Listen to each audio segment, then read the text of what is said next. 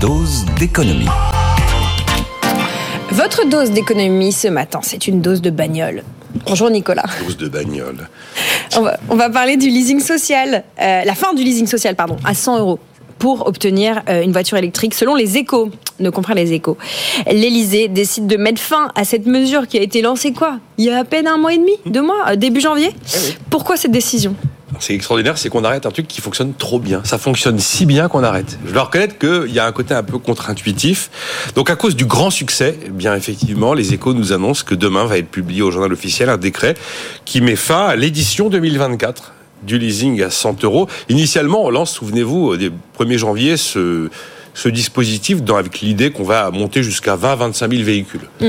Euh, et après, l'étape d'après, 2025, l'édition 2025, on devait monter à 50 000 véhicules. Fin janvier, il y avait 90 000 demandes.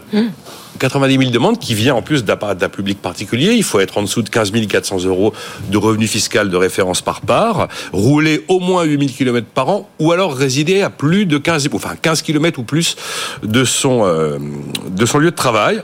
Bon, alors finalement, le gouvernement est allé jusqu'à valider 50 000 commandes. C'est en fait le chiffre attendu pour 2025. Euh, et puis voilà, on arrête tout parce que c'est voilà, ça, ça, ça, 50 000, c'est juste le double de ce qu'on avait prévu initialement. Euh, et donc voilà l'info. Ça ça marche trop bien, donc on arrête. Alors vous le dites, c'est très contre- contre-intuitif parce que si ça fonctionne, pourquoi est-ce qu'on voudrait l'arrêter? Eh ben parce que euh, ce leasing fonctionne très bien que ça coûtera trop cher. Parce qu'en fait, pourquoi ça fonctionne si bien? Évidemment, vous avez 13 000 euros de subvention d'argent public par voiture. 13 000 euros. Euh, sachant que ça comporte les 7 000 euros de bonus écologique, plus une prime de 6 000 euros. Alors initialement, ben, quand on fait un budget et qu'on prévoit 20 à 25 000 véhicules, allez, on devait tourner à peu près aux 300 millions Eh oui. d'euros. Initialement, peut-être 310.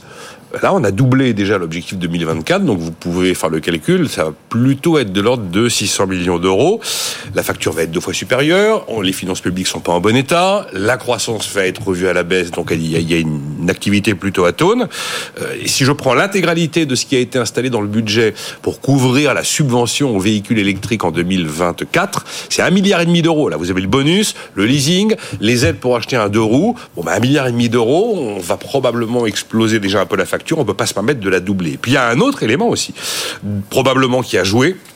Je pense que l'élément le plus immédiat, c'est quand même l'élément financier. Mais c'est aussi la capacité des constructeurs français à accélérer la production de véhicules électriques. Parce que pourquoi est-ce qu'on a l'étape préalable que, Souvenez-vous, on avait fait la liste des, euh, des véhicules éligibles au bonus écologique et donc au leasing social, et on s'était rendu compte que globalement, quand on donnait 10 euros de subvention, on en donnait euh, 4 ou 5 à des Chinois. Donc, on a voulu éviter d'aller subventionner avec l'argent public les concurrents étrangers, surtout les Chinois et les Américains. Mais donc, en face de tout ça, il faut bien que les constructeurs made in France aient la capacité de produire pour répondre à la demande. C'est aussi un sujet, alors lui qui est plus industriel. Bon, c'est une illustration de plus de ce que vous aimez bien euh, dire, c'est le il n'y a plus d'argent. Mhm.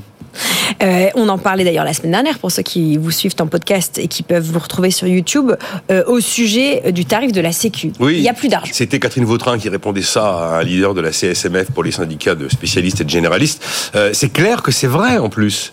Enfin, euh, on en parlait vendredi quand je vous disais qu'on avait fait, on avait doublé la franchise médicale pour aller gratter 800 millions d'euros. C'est pas une paille, 800 millions d'euros. Mais enfin, c'est quand même le, le coût politique d'une mesure comme celle-là par rapport à ce que ça rapporte dans les finances publiques sur 180 milliards de dépenses de santé, par exemple. C'est vraiment qu'on est en train de gratter. Voilà. Et là, on s'apprête à réviser à la baisse la croissance prévue à 1,4 alors qu'on est à peine mi-février, pour la ramener à 0,9. 0,5 points, c'est énorme. 0,5 points entre la prévision initiale et ce que l'on peut espérer obtenir, c'est énorme. Ça veut dire qu'il faut trouver 10 milliards d'euros, encore une fois, totalement imprévu. Moi, je prends un pari, c'est que d'ici les jours qui viennent, là, ou les semaines, il y a un mot qui va revenir dans l'actualité, ça va être austérité. Alors, je pense que les oppositions vont s'en donner à cœur joie. Vous avez deux types d'austérité possibles. L'austérité budgétaire, ça comprend... euh, on raye des crédits. Alors on fait ça par décret, mais objectivement trouver 10 milliards d'euros en rayant des crédits par décret, je pense que ça va être compliqué. Vous avez une autre une autre austérité qui peut être une austérité fiscale. Souvenez-vous le début du euh, quinquennat de François Hollande jusqu'à la fameuse formule de Pierre Moscovici en août 2013 sur le ras-le-bol fiscal. Mais je pense que le mot austérité, que ce soit budgétaire ou fiscal, va faire son apparition compte tenu de la dégradation de la situation. Le retour de l'austérité, c'est peut-être une de vos prochaines chroniques. Merci Nicolas pour euh, cette dose d'économie euh, matinale.